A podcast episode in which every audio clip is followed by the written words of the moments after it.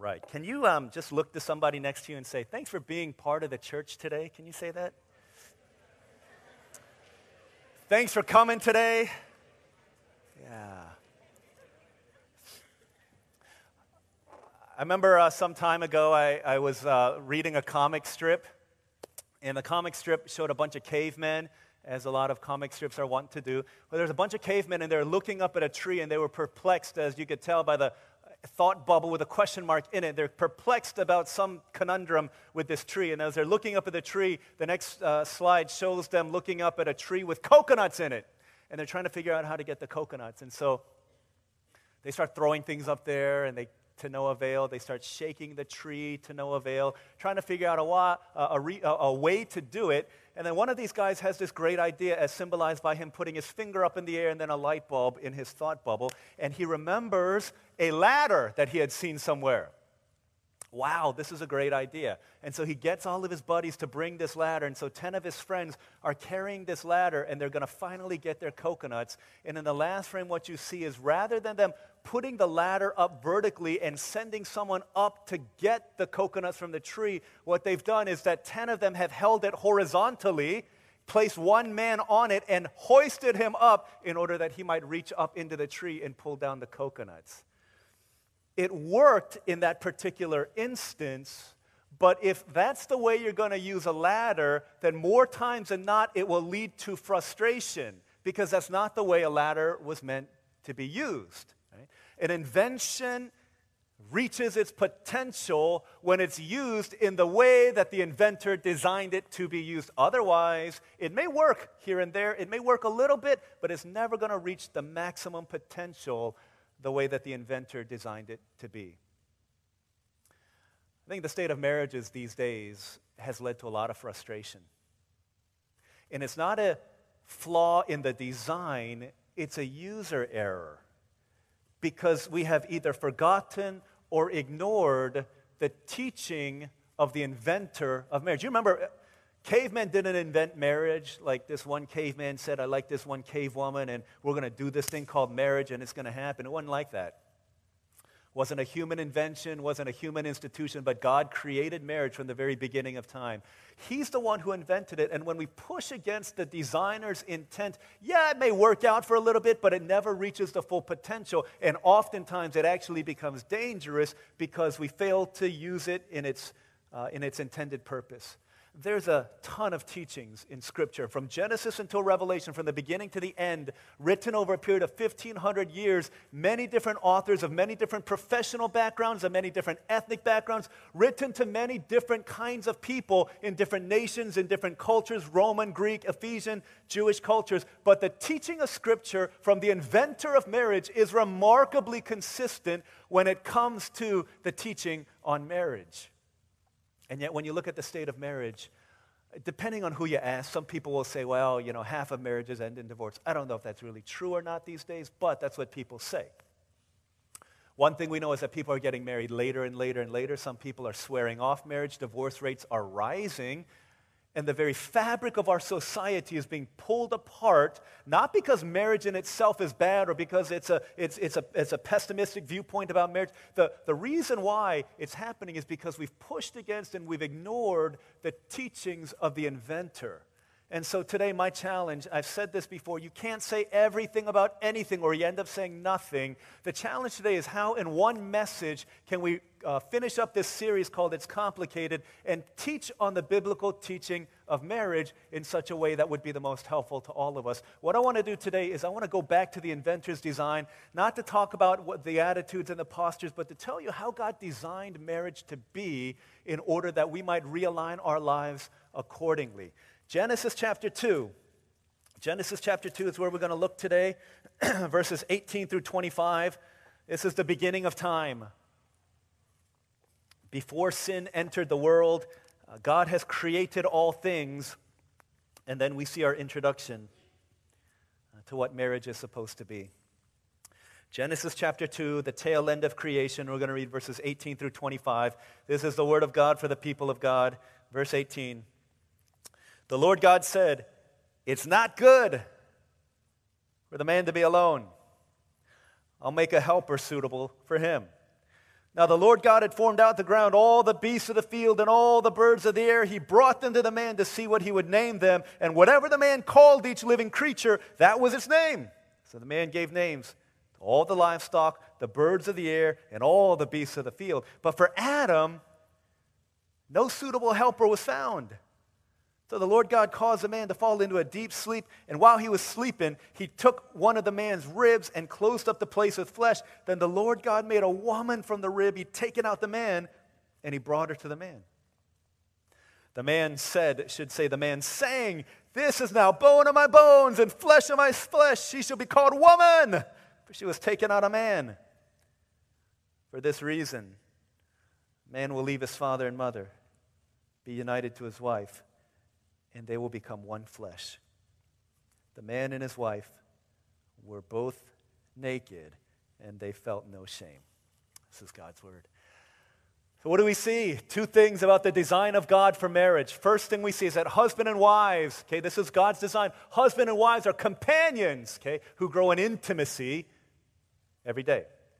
Okay, what are husbands and wives supposed to be? What is man and woman supposed to be in the context of marriage? Supposed to be companions who are growing in your intimacy, not stagnant in your intimacy, but growing in your intimacy. Okay, huge. So we see this. God has created the world, He's created everything in six days, and He's given Adam not only a task, but He's given him this sense of longing. Okay, He, he created this sense of longing within him. Why? Because you look at the days of creation, you know this if you've been in the church long enough, you know that each, after each day of creation, as God creates these binaries, these polar opposites, okay, day and night, heaven and earth, sky and sea, sea and land, all of these different things, at the end, He will make man and woman binary, polar opposites, the way the world is meant to work but after each day of creation, God looks and he says, It's good. Yo, this is good. I like what I've made. In other words, what he says literally in the Hebrew, he says, after he made the first day, he said, Yeah, it works. The second day, it works. It works. It works. Everything is good because it's in working order. Everything is good. It's all good. It works. And then all of those it works, it works, it's good, it's good, comes to a screeching halt in chapter 2, verse 18, where God says, It's not good. It doesn't work. How could this not be good? Isn't it all we need is God? Like God plus nothing equals everything? God says, No, no, no, no, that's not the way it works. It's true that all we need is God, but it's true in a way different than what we might think. Comes to the screeching halt when he says, It doesn't work this way. It's not good. What was not good about it? Here's Adam walking in the garden with God. He's got all the food that he wants. He's doing everything. He's got control of the remote control. Ain't nobody to tell him to turn it off of ESPN. He's doing his own thing with God and it's perfect. Life is good, but for some reason God says it's not good. It doesn't work this way. Why? What is he saying? Saying just like a toy doesn't work without batteries, and just like a body doesn't work with food and water, a human soul does not work in isolation. You need somebody.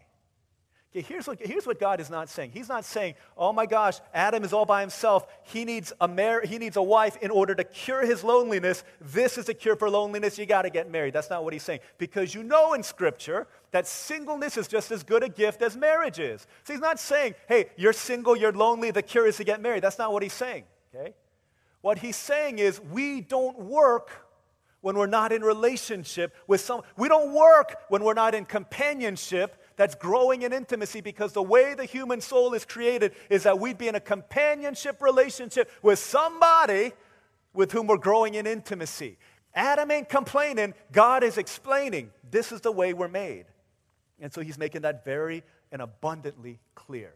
How does he do that? He says, Adam, hey, here's the deal. I made all these animals. I want you to go ahead and name them. Whatever you call it, that's what his name shall be. And so Adam is, is looking at these different animals as they walk up to him, and the Lord is bringing them, God is bringing them to him. And he's looking at this, he says, Well, that looks like a horse. We'll call it a horse. Calls it a horse, a horse, male horse and a female horse, and he sends them away. Says, Oh, you know, they've got stripes. We'll call that one, it looks like a horse, but it's not. We'll call it a zebra, and calls it a zebra, male, male and female zebra. And he shoos them along. And there's these cute ones that are holding hands, and we'll call them otters, and otters, beautiful, and they walk along. And, and each of these different, and all of a sudden, he's realizing as I see these animals, each of them has a partner. But here I am all alone. And so he thinks maybe, maybe I just haven't found the right one yet. And so an elephant comes along. he's like, wow, she's kind of beautiful, but her nose is a little bit too big for me. Elephant, go along. And then here comes a giraffe. Oh my gosh, that giraffe is so beautiful in its spotted glory, but her neck is a little bit too long. I don't believe I could kiss her very well, so sends this one along. All of these animals, there's a gorilla, looks almost like me, a little bit too hairy though. A monkey swinging from tree to tree. They look like I could have lots of fun with this one, but keeps monkeying around. This is not the right one for me. All of these different animals are coming, and he's realizing, you know what? There is nobody for me. And so, what does he do? God, the great physician, puts him into surgery, knocks him out with the heaviest kind of anesthesia, so much that he takes out an entire rib from him. And he fashions a woman out of his rib. Okay? And he puts her there, and then it says when Adam wakes up, God brought the woman to him. This is the first wedding. You know, at, at, weddings, the father brings the bride to the groom. This is what God is doing. He's bringing Eve right, to Adam and says, Here's your woman. So Adam is in this deep sleep. Anesthesia is wearing off. He wakes up, and the first thing he sees, he sees this woman. She's unlike the elephants and the giraffes and the hyenas and the frogs and the toads and the turtles and everything else in all of creation. He looks and his response is, Whoa, man, what in the world is this? This is crazy. This is unlike anything else. She's like me, but she's different. She's a man, but she has a womb. She will be called a woman because she's like me, but she's different, because she causes a reaction in me that causes my soul to sing, This is now bone of my bones. Literally, when it says this is now, he's saying, Finally, I found one for me. It's not like all these other ones. He says to Eve, Look around. All the other dudes around here are animals. I'm the only one here for you. And so they get together, and he says, This is the one for me. Finally, this is it. See, in your desire, in your longing for companionship in this life, that's not a flaw in the system. This is precisely how you are made. If you feel like I'm lonely, it's not because something is wrong with you, it's because everything is right with you. Do you understand this? If you think I don't need anybody, there's something wrong with you. Because it ain't good. It doesn't work this way if you're alone. And so here's what God is saying I found, I made a woman perfectly for Adam. And so he brings Eve to Adam. And he says, Here you are. So, what do we see about the nature of marriage here? We've established this first thought is that husband and wife are meant to be companions who grow in intimacy. What does that mean? It says here in verse, uh, verse uh, 23, this, now bone of my bones, flesh of my flesh, she shall be called woman, for she was taken out of man. It says right before that, taken from the rib he had taken out of the man, made from the rib he had taken out of the man. What does that mean?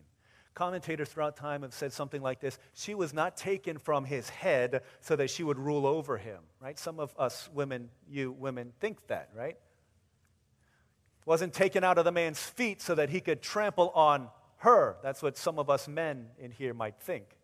Taken from the side in order that she might be close to his heart and that they might walk together on mission in intimacy, growing together until the end of time. This is what God is saying. You need a companion. This is the first thing about marriage. See, we get married for a lot of different reasons, don't we? Hey, some of us get married because your parents are telling you you got to get married. Some of us get married because of that. And the only reason you got married was to shut my parents up. He's saying that's not the reason you ought to get married. Some of you got married because you wanted status, stability, money.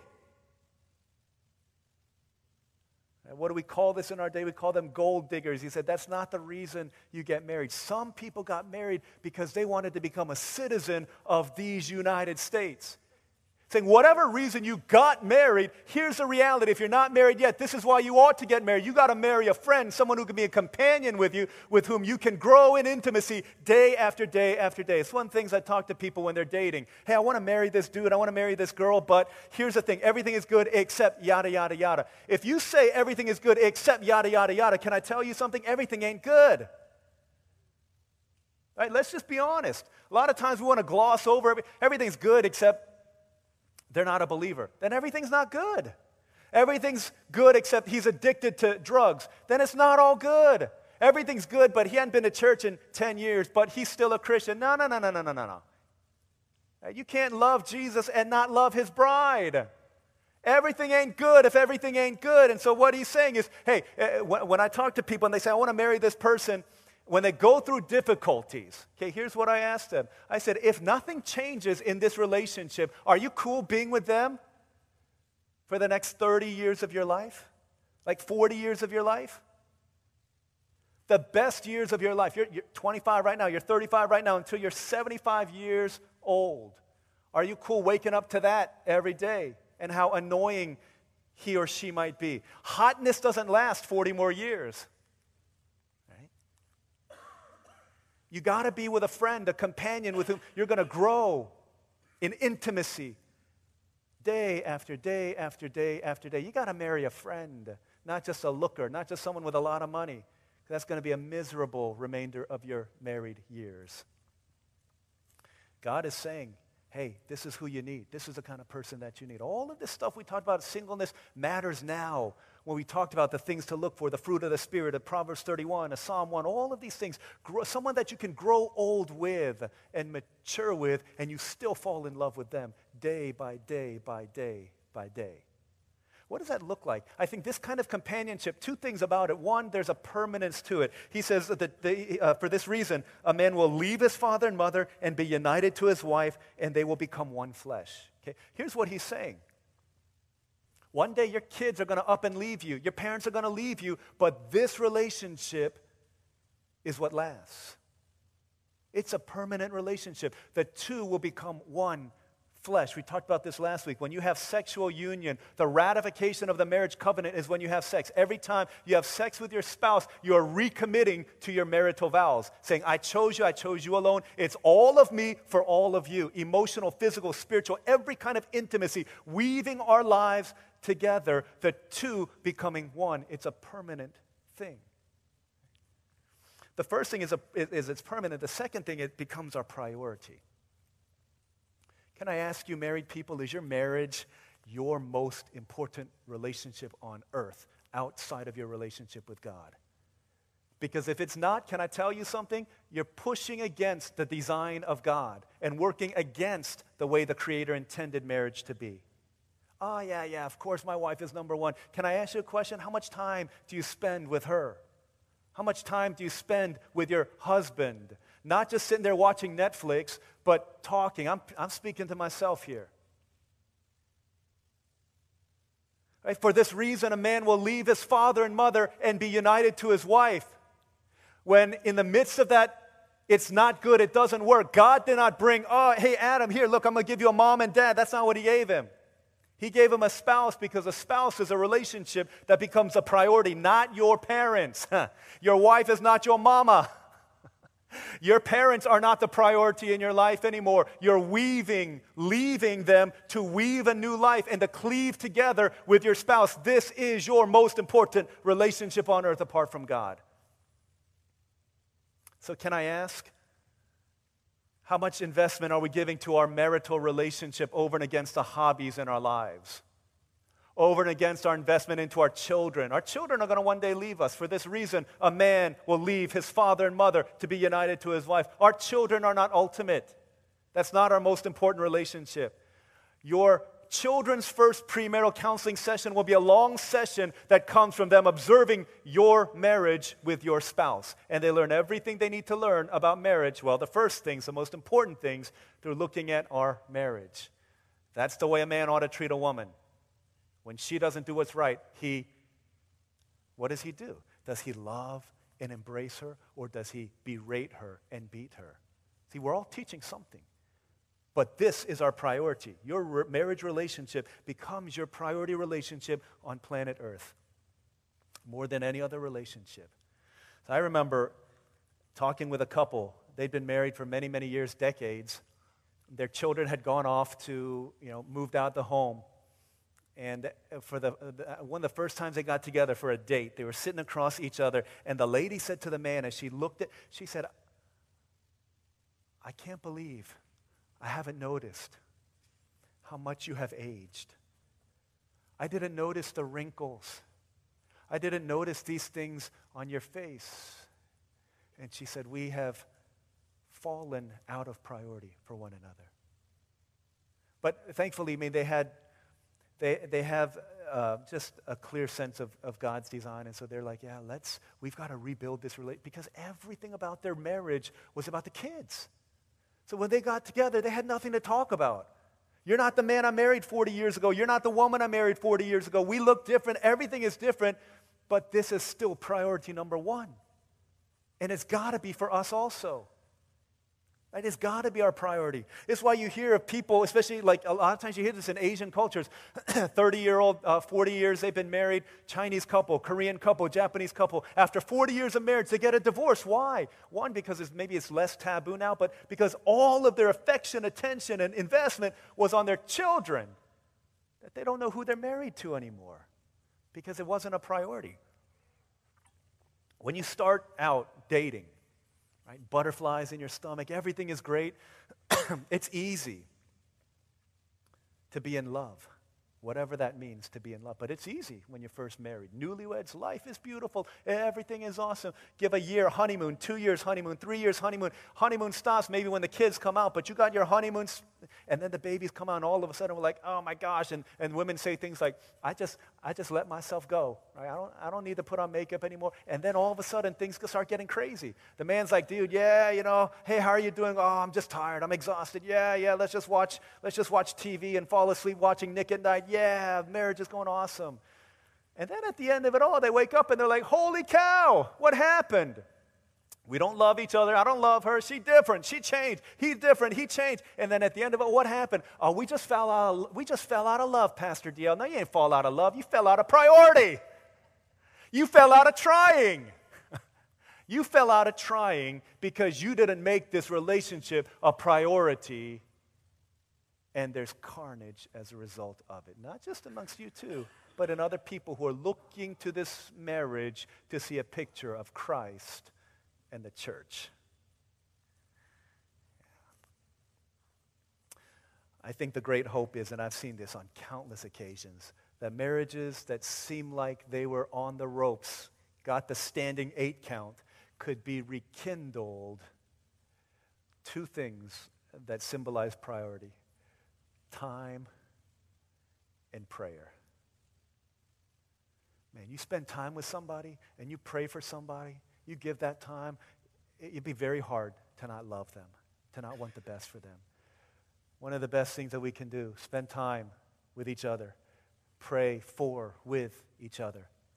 Because God designed marriage to be companions, husband and wife, companions who are growing in intimacy with each other day by day. First thing. Second thing that we see, God also designed husband and wives to be co laborers, uh, co laborers who impact the world for Christ.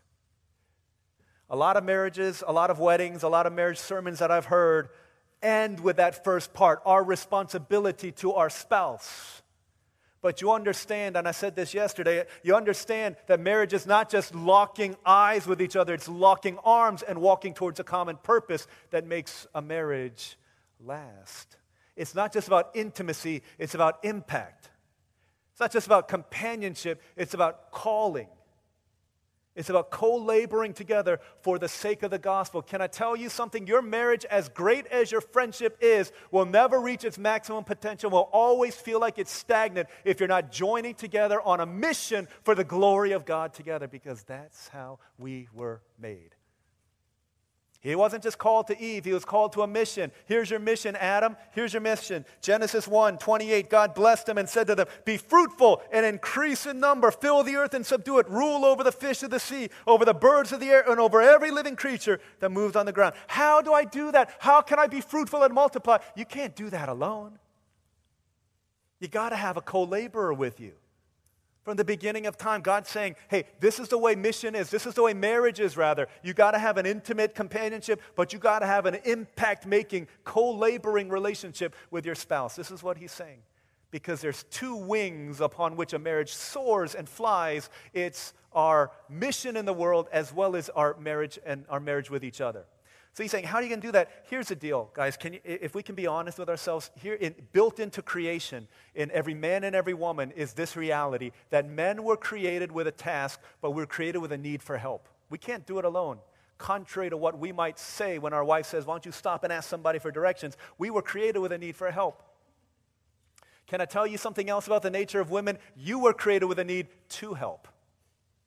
Men with a need for help, women with a need to help, and unless we fulfill that purpose, we will constantly find ourselves frustrated. But when husband and wife lock arms together and say, Hey, baby, I need your help. Hey, baby, I'm here to help, then we fulfill the mission of God together. Our marriage begins to soar. Some of your marriages are faltering because some of you are not wanting to give your life to the mission of God.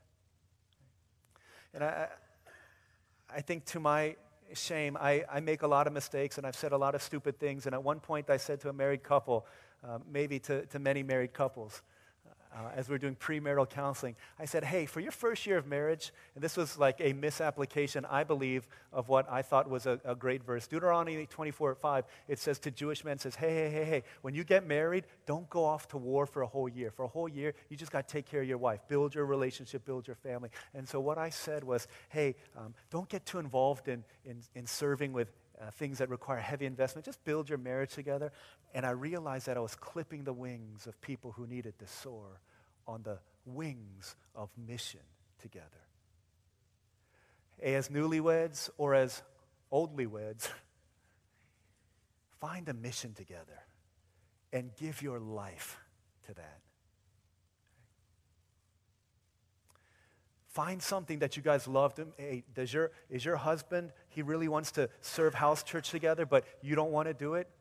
You pray and you say, God, help me to get on board with the mission of God so that we can serve faithfully together in this way because your marriage is going to take off when you do because we're meant to link. You know, uh, when I was in college, I used to go to the gym, first year in college, just to go to the gym, play basketball, just random people. Hey, can I get next? Can I run with y'all? And we play together. And four dudes I've never met before, after playing a few games together, we're like BFF, right? Hey, let's go, let's eat, let's hang out, let's do this stuff. I'll meet you tomorrow. And give each other a hug, give each other a dab, and then we go on our way. Because in the mission of locking arms together with a common goal of overcoming the enemy, we find bonding in a way. That's why mission trips, when you, you find a motley crew of 11 people who never met each other before and say, here's your mission. You're going to bring the gospel to a nation of Ecuador. You're going to bring the gospel to the inner cities of Tampa. You're going to bring the gospel to, to China, wherever it is. These people, 11 people, can get together, and within, within a couple weeks, they can be the best of friends. Why? Not because they, they oh, let's do team building. Let's, you know, leapfrog over each other. Let's play, you know, these Korean games. Not because of that, but because they find in their hearts a mission that unifies them together and causes them to say, yeah, together. Isn't that what C.S. Lewis says? It's, it's about not like looking at each other, but looking forward to a common vision that builds the deepest kinds of relationships. And so here, Adam and Eve were called to a mission, to a task.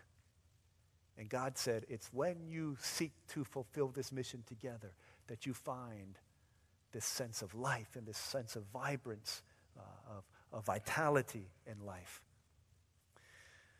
Some of us are doing great with the first wing of marriage, but you feel like you're struggling. Can I suggest to you, let's talk today, not tomorrow, I'm on sabbatical tomorrow, but let's talk today about how you can get involved in serving in the mission of God. There are many ways because the mission of marriage is to be mobilized for the glory of God, to change the world for Christ. It's when people realize that marriage is not just about us two and nobody else, let's just keep it insular, but looking outward, that marriage really begins to thrive. I think one of the best pictures of marriage, Ben Stuart wrote in his book, and he kind of does this thing on Acts 18. Priscilla and Aquila in Scripture was a couple who knew that their marriage was not just about, hey, let's have fun, let's, let's have many children, and let's build a great life together. They were tent makers by vocation, and they made a lot of money doing so. But what they did, what they saw as their mission in life was hey, whatever we have, our home, we're going to use for the glory of God. So whether they lived in Ephesus, in Corinth, in Rome, they bounced around to many different places. But every time the Apostle Paul wrote to them, he said, hey, hey, greet Priscilla and Aquila. Say hi to them for me, and also greet the church that meets in their home. There's a group of people, two people, who said everything about our marriage for the glory of God. Even if it meant risking their lives. Paul wrote that, that they risked their lives for him on countless occasions, so many ways in which Priscilla and Aquila considered not the things that they owned to be their own, but recognized that the things that they owned were really on loan, and they opened their hands, said, Our home, our food, everything that we have for the glory of God, so that the mission of God could be accomplished. What were they? Their career was a tent maker, but their calling was to give everything for the glory of God. Can I? Tent making was where they got their money. A career is what they got paid for, but a calling is what they were made for. You find your calling in your marriage and you find that mission together because that's when your marriage really begins to soar. It's not just, hey, uh, my wife wants to teach Sunday school, so I'm going to let her teach Sunday school. And while she teaches, I'm going to go and I'm going to hang out with my boys. That's not what he's saying. He said, you find a mission together. She's teaching, you're praying, and you're seeking the Lord, and you're fighting for the souls of those young people. You find that mission together. He wants to teach children's ministry, so that means I can go and have my ladies' nights and we're going to eat our chocolate fondue. No, no, no. He's saying then you love these people. You bake for them, you cook, whatever it is that you do for them, but you join in that mission together in order that your marriage will grow and thrive. That's what he's saying. And a lot of times our marriages are falling apart because we think it's just about this intimacy relationship. And when that begins to go, we think that there is no other recourse. But he's saying you are made not only for this intimacy, but you're made for this impact. And that's the purpose of marriage. When I think about Priscilla and Aquila, I think about all the things that they had and how, and, and read through Acts 18, do a, a Bible search on Priscilla, Aquila, and you'll see all the things that come out. Like wherever they went, wherever they went, they said, God, we consider these things not our own, everything for the kingdom. Everything for the kingdom. So when we have uh, worship services at someone's new home, right, which if you move into a new home, please have your house church shepherd go and have a worship service to bless that home. But if it's a house church shepherd, then I'll go and, and I'll, I'll share a message with them, and I'll usually say something to the effect of, This home is not yours. Right? This is God's. Every blessing you pour out, we turn back to praise. So that people could pray, not look at this home and say, oh my gosh, you guys are amazing, you've made it, but to come into their home and say, God is in this place. Now, I'm so thankful. We've got so many people within our congregation who are Priscillas and Aquilas in my mind, who have given of themselves, who say, This stuff is not ours. Whenever there's a pastor, whenever someone needs to come by, hey, let us serve them, let us. Let, the re- this is what they say there's only two of us in the home, but we bought a four bedroom house so that we've got two extra rooms. So if a missionary comes, they can stay at our home. Countless people have done that. Considering that what they have has been a gift from God, not for us to simply enjoy. The difference between entertaining someone in your home and hospitality at your home is that entertaining people sees the glory of you. hospitality shows the glory of God. When you use your home for the glory of God, that's what they did. Everything we have, our money, our time, our resources, we give it all to you. This is the meaning of the mission of marriage. So, a couple weeks ago, we had a retreat for our house church shepherds. And we had some of our Korean speaking shepherds come and share with us some of their experiences. And there was this one fellow who said, uh, he, he grew up and he had gone astray. He, he grew up in a, in a Christian home, in a very committed home, but uh, just a lot of things happened and he fell off the way. When he came down here, he didn't love God. He didn't love church. He didn't love house church at all. He didn't like his house church shepherd. He came and he said, I'm going to poke holes in this guy. I'm going to I'm going to make sure that what he, uh, you know, there, it's not possible for someone to be that nice. Right? Something is wrong with this person. And so this, tro- this uh, self proclaimed troublemaker started causing trouble to this person. But he said, every week my house church shepherd and his wife, they would be so patient with us. They would love us. Every week they would feed us. Every week they would feed us. And I kept trying to find out ways to see that they're fake, that they're not doing it out of a genuine heart, but every time. And he said, now it's been like, I don't know, 10, 10 12 years. And he said, I, I still just, whenever I think of how am I supposed to live, he said, I follow him as he follows Christ. But he said, the second year into it, that the second year into it, they were eating dinner at a house church meeting. And he said, I noticed that they didn't have their wedding band on and their engagement ring was gone. And so I said, aha, they must have gotten into a fight. they must not, be doing well. And so he kind of slyly asked them, hey, uh, what, what happened to your, where's your, where's your wedding ring, your engagement ring? And they just said, uh, we sold it. We took it to a pawn shop and they sold it. This troublemaker would later find out that his house church shepherds were um, having a little bit of hard time at work. He was a contracted worker, and contract had run out, and they were kind of in that in between, and they didn't have money. And instead of saying, hey, you guys bring food, or hey, we're going to stop house church, he sold and she sold the things that were the most important symbols of their earthly marriage in order that they could continue to serve people who didn't know Jesus. Like, that's the spirit of Priscilla and Aquila. Everything we have. It's not about how much you have, it's about an attitude. You understand that? It's an attitude saying, God, I'm willing to give. If, if that means some people say, I can't give 10%. 10% is too much for me to give. This is what I say. I think if your boss cut your income down to 90%, you would figure out a way to make it work, would you not? Yeah, I think I, I would make it work. It's not about how much or how little we have. It's about the attitude and the posture of our hearts to say, hey, maybe we'll go on less date nights, or instead of going to that $1,000 meal at Victoria and Albert's, maybe we'll just go to the golden arches and pretend that everything is made of gold here. As long as we're together, baby, on mission together, that's all we need. You and me forever for the glory of God. But that's the attitude to look at your husband and wife and say, hey, it's not just about this momentary marriage. Because when Paul writes about marriage in Ephesians chapter 5, this is what he says. He says, This is a profound mystery, but I'm actually talking about Christ and his church. In other words, every marriage is a picture of the relationship of Jesus and the church and the way that he sacrificed for his church. Jesus left his glory and his riches behind in order to come down into this broken world so that those who are lost could be brought to heaven. That's the spirit of these house church shepherds who gave up their treasures and the greatest symbol of their earthly momentary marriage and they gladly did it because they knew that there was a eternal marriage that was coming and they would gladly give up a mere symbol of an earthly marriage in order that others might participate in that eternal marriage. This is what it is to live on mission as married people for the glory of God. To incarnate the sacrificial love of Jesus Christ, who didn't look at a bride and say, Whoa, man, she's beautiful. Looked at a broken bride and, Wow, we were sinners. Christ died for us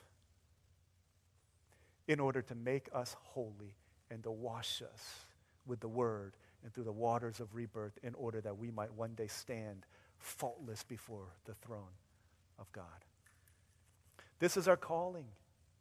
In our marriage, yeah, that we orient our lives to our companions, growing in deeper intimacy, and that we live as co laborers, fighting to impact this world for Christ. And for those of us in here who are single, it's the same thing that you find friends that you could run with, intimate relationships, growing in relationship with them, but not just saying, hey, let's do these things together, let's go eat at this place, let's conquer all of the best restaurants in Orlando together, but saying there's a mission, there's a world win, there are people who are dying to know Jesus. Let's go win these people together, and these are the foundations upon which your relationships are built.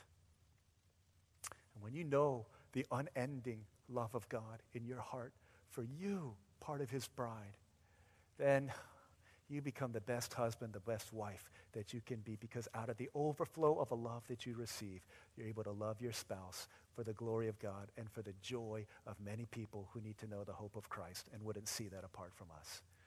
So as we live, may we recommit to this. To get with your husband, your wife, and say, hey, let's live I want to grow in intimacy. I want to grow in our impact. Let's live for the glory of God. And you do that. You find a friend today and say, hey, let's do that. If you're seeing somebody, if you're with somebody who's not going to help you in that mission of God, then pray about it and say either they change or we got to change.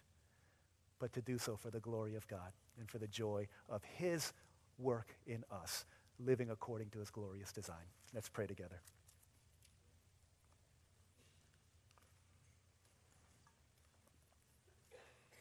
Let's pray whether you're single or whether you're married, why don't we offer up this prayer to the Lord? Say, God, I want to follow you. Thank you for showing us the inventor's great design. Help us now to live it according to the way that you have prepared for us. Yeah, so let's pray together. Prayer of commitment to the Lord. If you're with your spouse, uh, if you're with your spouse, you can grab a hold of their hand and, and say, Yeah, Lord, would you bless us? Growing in intimacy, growing in our witness, co laboring for the glory of God. Let's pray like that together for a couple moments. We'll uh, continue to worship the Lord.